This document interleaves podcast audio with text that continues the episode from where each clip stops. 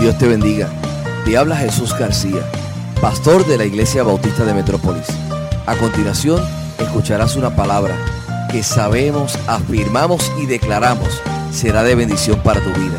Así que escúchala, recíbela y compártela con otros. Muchas bendiciones.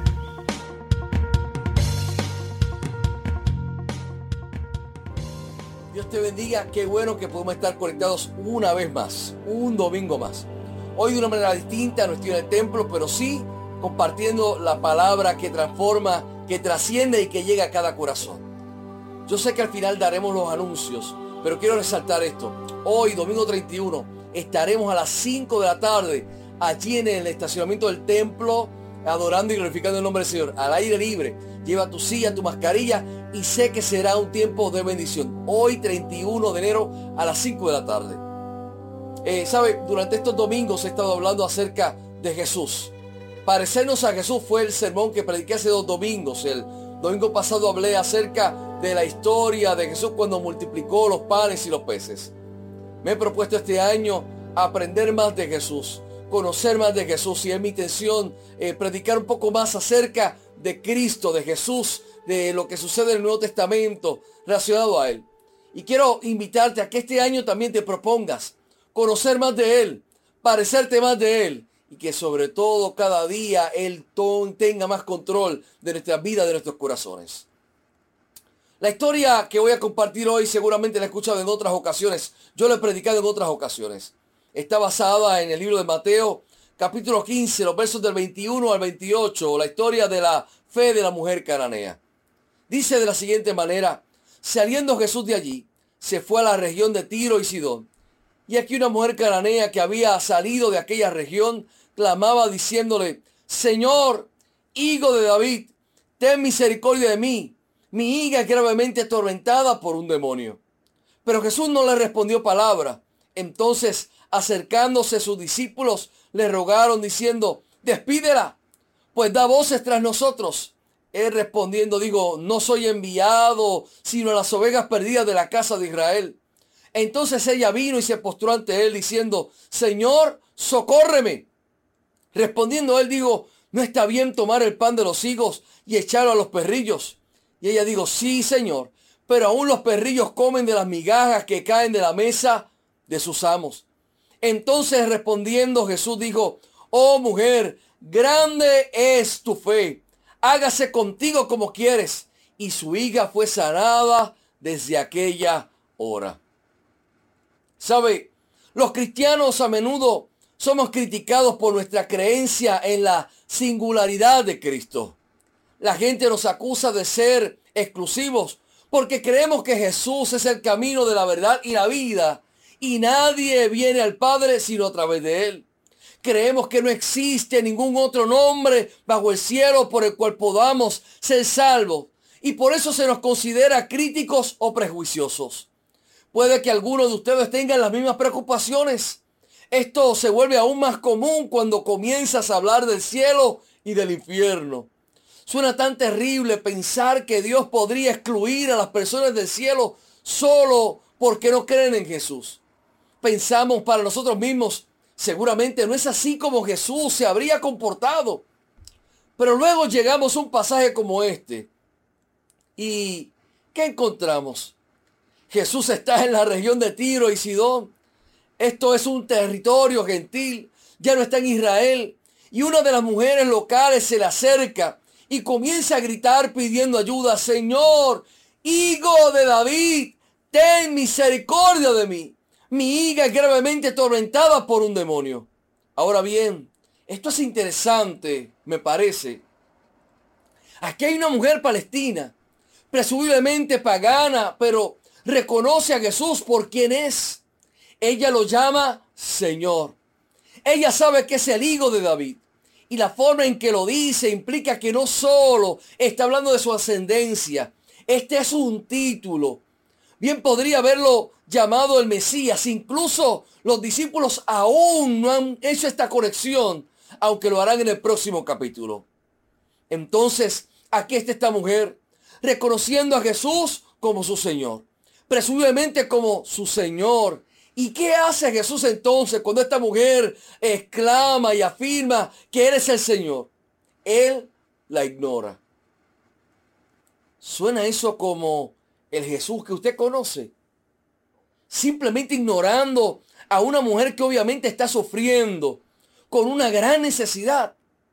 Si hiciéramos eso usted o yo, nos acusarían de ser despiadados. ¿Por qué eso? ¿Qué sucede? ¿Por qué Jesús hace eso? Tal vez permanezca en silencio porque no quiere reprimir su fe. Quizás sea porque está esperando a ver qué esta mujer va a hacer. Ella se rendirá. No está seguro de qué hacer en esta etapa. Conoce esa sensación. ¿Sabe? Te enfrentas a un dilema y realmente no sabes qué decir o hacer. ¿Le ha sucedido? ¿Le ha pasado? Para la mayoría de nosotros, Creo que nuestra inclinación es saltar y decir lo primero que se nos viene a la cabeza. Una de las cosas que he aprendido a lo largo, a lo largo de los años, por difícil que sea de hacer, es detenerme, escuchar y callar un poco más. Darme la oportunidad de pensar en el mejor curso de acción. Eso es lo que hace Jesús aquí en el texto, en esta historia, ¿no es así? Él podría haberle dicho que se fuera porque no había venido aquí para ministrar a los gentiles, pero no lo hace. Simplemente permanece en silencio. Y encontramos que la mujer no se desanima. Ella sigue gritando, pero parece que transfiere su atención a sus discípulos. Y funciona porque no pueden soportarlo. Por supuesto, sabemos por otros ejemplos que los discípulos no fueron las personas más tolerantes. ¿Recuerdas cuando las madres llevaron a sus hijos a Jesús para que los bendijera? Intentaron ahuyentarlos. Para los discípulos Jesús estaba demasiado ocupado para preocuparse por unos, unos pocos niños malhumorados. Y aquí viene a Jesús y le ruegan que la despida porque les está dando dolor de cabeza. Los discípulos dicen, maestro, despide a esta mujer. Y entonces, increíblemente, en esta historia, Jesús asesta el golpe mortal. Dice una de las cosas políticamente más incorrectas del Nuevo Testamento. Él dice, Dios me ha enviado solamente a las ovejas perdidas del pueblo de Israel. La rechaza porque ella no importa, no califica. Ella no es judía, por lo que su mensaje no es para ella. Ahora bien, esta no es la primera vez que Jesús muestra este tipo de favoritismo. Unos capítulos antes, cuando envió a sus discípulos en parejas a predicar sobre el reino de Dios, particularmente o específicamente en Mateo capítulo 10, versos de 5 al 6, dice, no vayan a las regiones de los paganos, ni entren en los pueblos de Samaria, vayan más bien a las ovejas perdidas del pueblo de Israel. Decía en claro que su tarea era llevar el Evangelio a la nación de Israel. Más tarde sería su tarea llevar el Evangelio a los gentiles, pero por ahora su trabajo era exclusivo. El peligro para él, si hace este milagro aquí, es que se verá atrapado en la extensión de su ministerio de sanidad a todo el mundo antes de que sea el momento. Entonces, puede ser que su pregunta sea realmente retórica está dando vueltas en su mente si debería responderle o no. ¿Causará esto más problemas de lo que solucionará? Posiblemente está pensando en voz alta Jesús, de la forma en lo que hacemos a veces cuando intentamos resolver algo. Y observe que la mujer parece darse cuenta de eso. Ella lo oye hablar, pero no se desanima. En cambio, ella viene, se arrodilla a sus pies y le ruega que le ayude. Ha dejado de gritar. Ahora que ve que Jesús está comenzando a interactuar con ella, habla en voz baja. De hecho, es como si ella viera su pensamiento en voz alta, como una invitación para acercarse. Quizá eso sea parte de lo que estaba haciendo, dándole tiempo para reunir el valor de volver a preguntarle. Entonces ella viene y se arrodilla ante Él suplicando ayuda. Imagina por un momento que usted es Jesús. y que esta mujer viene y se arrodilla frente a usted y suplica ayuda, ¿qué haría usted? ¿Le darías lo que pide? Ha habido muchas otras ocasiones en las que ha expulsado demonios de la gente. Casi se podría esperar que eso es lo que iba a pasar aquí, pero no es así. De hecho, lo que hace parece agravar la herida. Él dice, respondiendo él, dijo, no está bien tomar el pan de los higos y echarlo a los perrillos. Era un insulto común llamar perros a los gentiles. Y aunque la palabra que Jesús usa para los perros aquí no es tan mala como podría haber sido, él usa la palabra perrito o perro de la casa en lugar de la palabra que se usaba normalmente y que significaba algo más parecido a un mestizo. Pero aún así, hermano y hermana, no, no suena bien. Para nada suena bien. Jesús, me pregunto, ¿todavía está luchando por saber qué es lo correcto? Todavía se pregunta si es correcto dedicar tiempo y energía a enseñar y sanar a estos gentiles en lugar de concentrarse en los judíos a los que fue enviado a ministrar. O simplemente estará probando a esta mujer. Bueno, de cualquier forma, la mujer asume que Jesús la está probando al menos con la palabra que usa para perro, ha puesto tanto a judíos como a gentiles bajo el mismo techo. Su desesperación la lleva a pasar por alto el insulto personal en las palabras de Jesús y aferrarse al lado positivo de lo que él dice. Y entonces esta mujer responde, ah, sí señor, pero hasta ahora los perros comen las migajas que caen de la mesa de su amo. Esa es una visión increíble, ¿no le parece? Y piénselo un poco más, hermano y hermana. Está diciendo que ni siquiera necesita toda su atención para ser bendecida por él.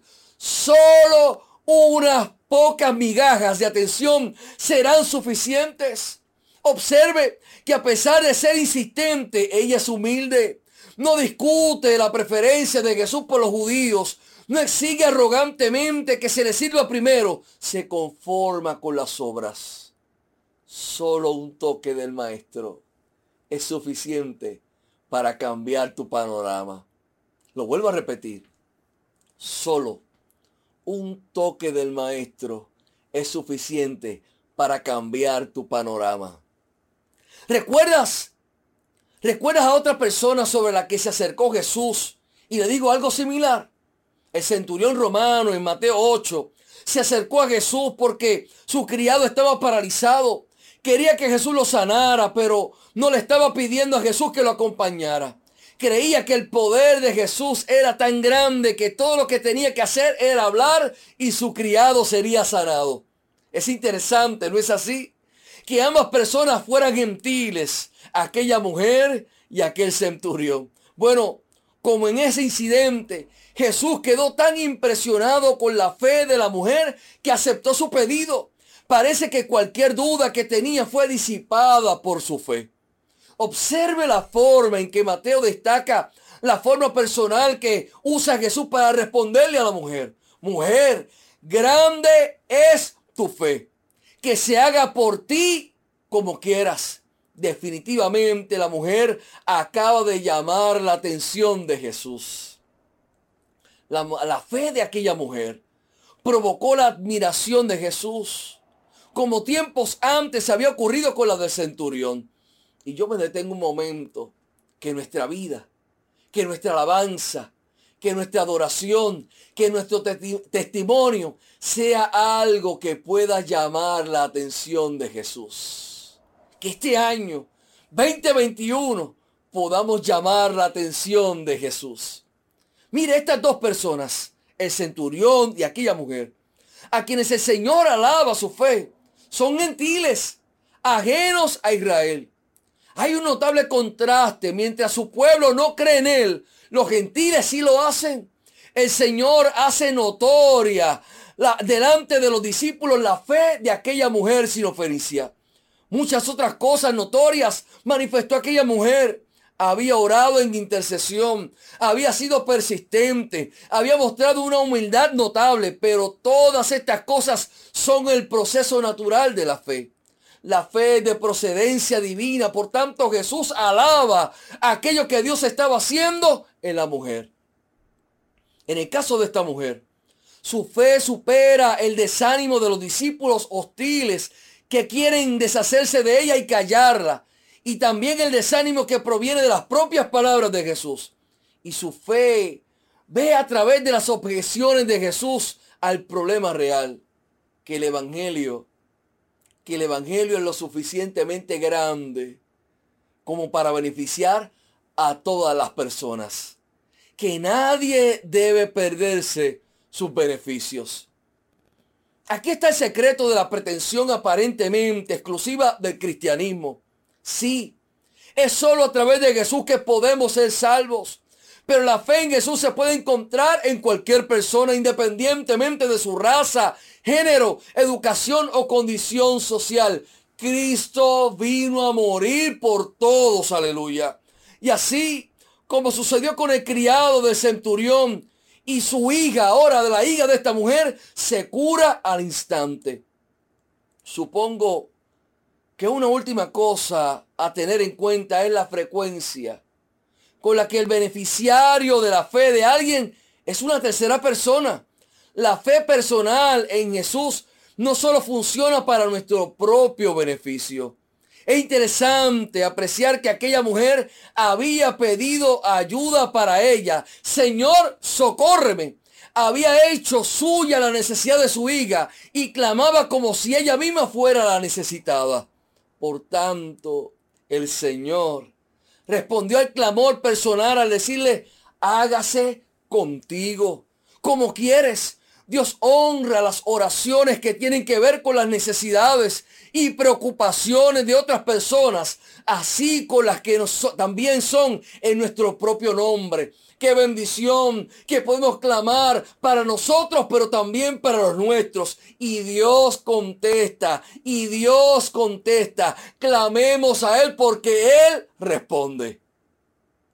Bueno, yo me pregunto si alguna vez usted ha experimentado el tipo de respuesta a la oración que experimentó esta mujer. ¿Alguna vez ha sentido que Dios le ha estado ignorando?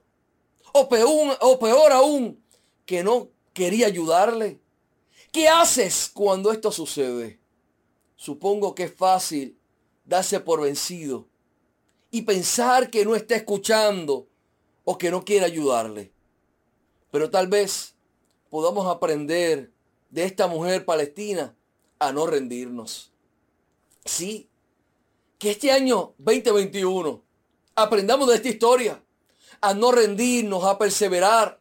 Que este año que busquemos parecernos a Jesús, no nos rindamos en el camino. Hoy yo te invito a que te levantes todavía finalizando este primer mes del año. Levántate, persiste. Vamos a parecernos a Jesús. No te rindas, no te rindas.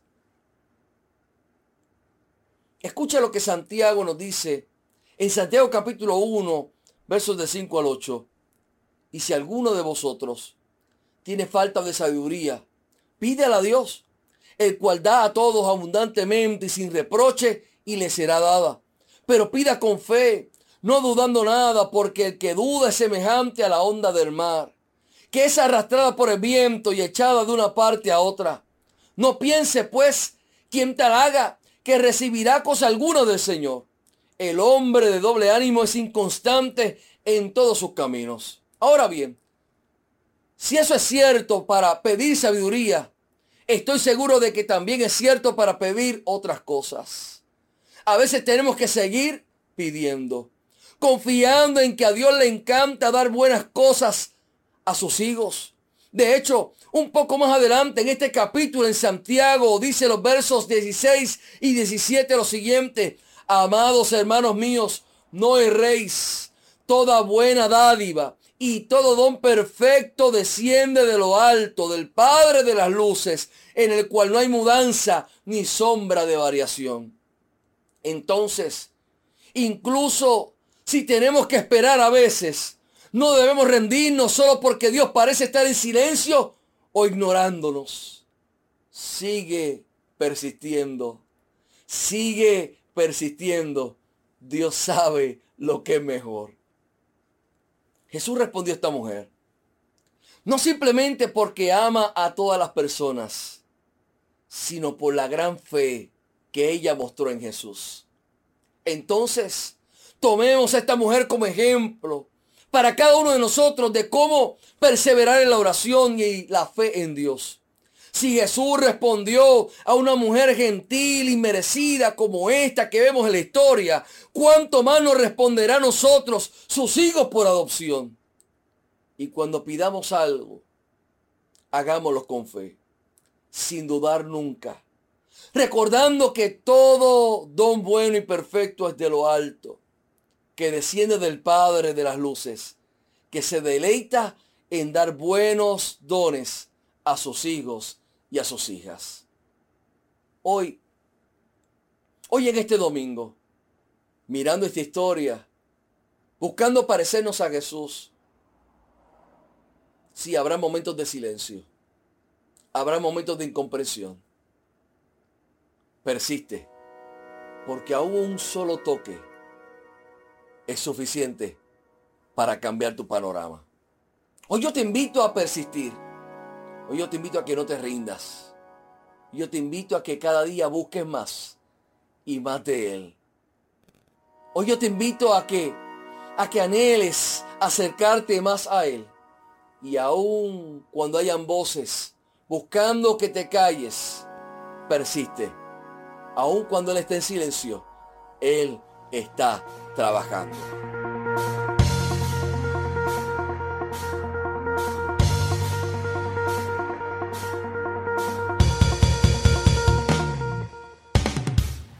Esperamos que este sermón sea de bendición para tu vida.